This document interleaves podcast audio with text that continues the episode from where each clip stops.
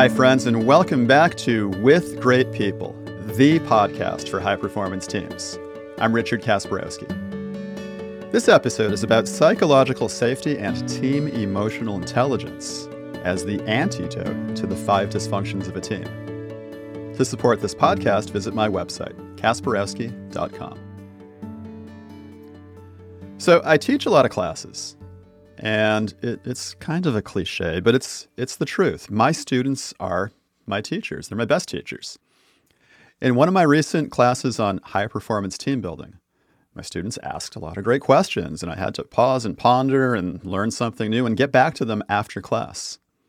Here's one of those great questions, along with my response.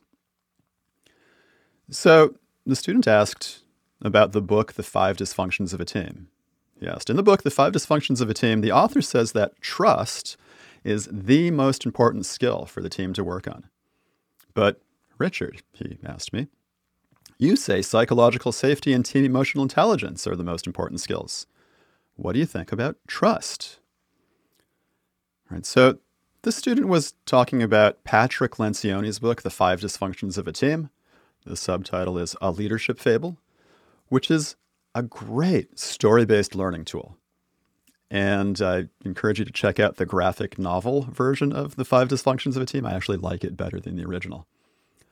Whatever your learning style is, you'll find the book engaging. It contains memorable insights into the way people work together or fail to work together in business. However, the book has been criticized by some, including Gordon Curphy and Robert Hogan. Curphy and Hogan are organizational psychologists and leadership researchers. They criticize the five dysfunctions for its lack of evidence based validity and rigor, and their book, The Rocket Model Practical Advice for Building High Performance Teams.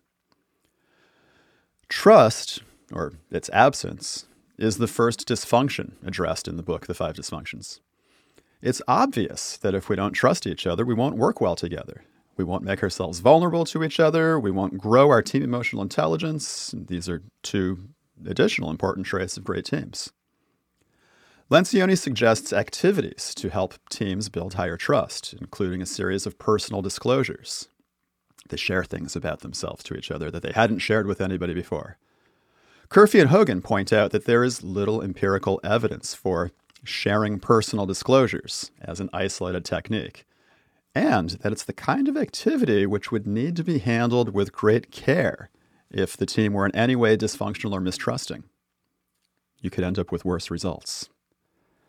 Let's keep in mind that the book The Five Dysfunctions is a work of fiction, after all. Its subtitle is A Leadership Fable. The team's personal disclosures build excellent dramatic tension within the story. But according to Katzenbach and Smith in their book, The Wisdom of Teams Creating the High Performing Organization, the High Performance Organization, the only effective method for teams to build trust and cohesion is to do real work together.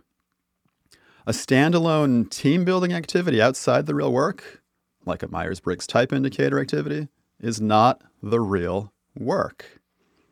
It might help build some mutual awareness, but it won't instantly create mutual trust. I've paraphrased some of this from the criticism section in the Wikipedia article about the book, The Five Dysfunctions. Trust takes time to build in increments of behavior and outcome, none of which is great for a fictional narrative trying to illustrate a point rapidly. Trust is also fragile, and it can be damaged rapidly which is one of the reasons that anyone who feels insecure about trust in their team is probably going to resist any activity that forces them to make disclosures they're not ready for. When exercises like this are performed in an unengaged, arm's length kind of way, they can even make things worse. For example, one team member might kind of just be checking the box by being present at the workshop, but not sharing anything particularly meaningful while another team member might be disclosing a lot of deeply personal things and, and, they'll feel vulnerable to the point of being naked. The trust level will end up worse than before. Another important point to consider is that in the story, the company leaders don't identify the leadership team as their primary team. This is a critical insight. Each of them manages a specialty skill area like marketing or R&D. They identify with their specialty area as their primary team, rather than with the leadership team as their primary team. But to foster the organization's best performance, the leadership team is where the trust needs to begin. In lean terms, we would say that the leaders are sub optimizing. They seek to optimize their specialty area rather than optimizing the whole organization. To be most effective, they should adjust their definition of primary team. They should identify with the leadership team as their primary team. And they should think of their specialty areas, the group of people they manage, as the people who execute specialty skills on their behalf for the benefit of the leadership team and of the organization as a whole. For example, the marketing leader's primary team would be the leadership team.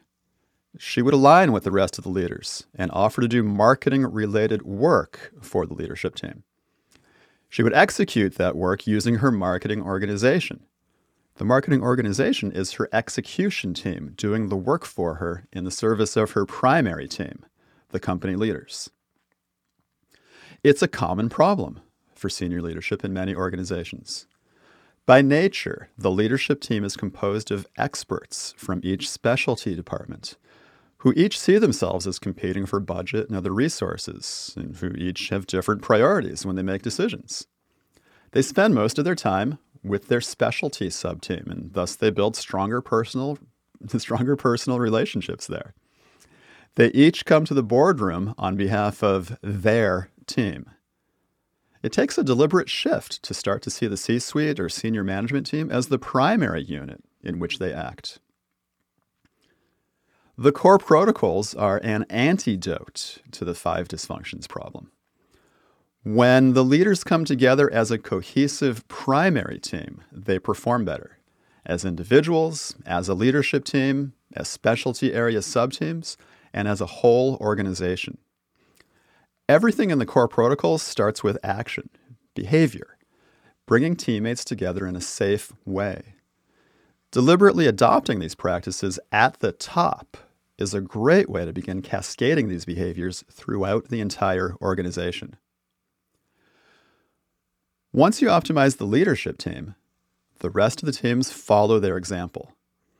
The leaders model the optimal behaviors in all their interactions. This is what fixes trust issues at every level.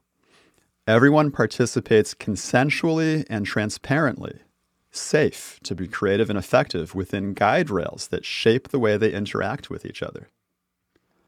The core protocols have a strong relationship to the science and research on great teams.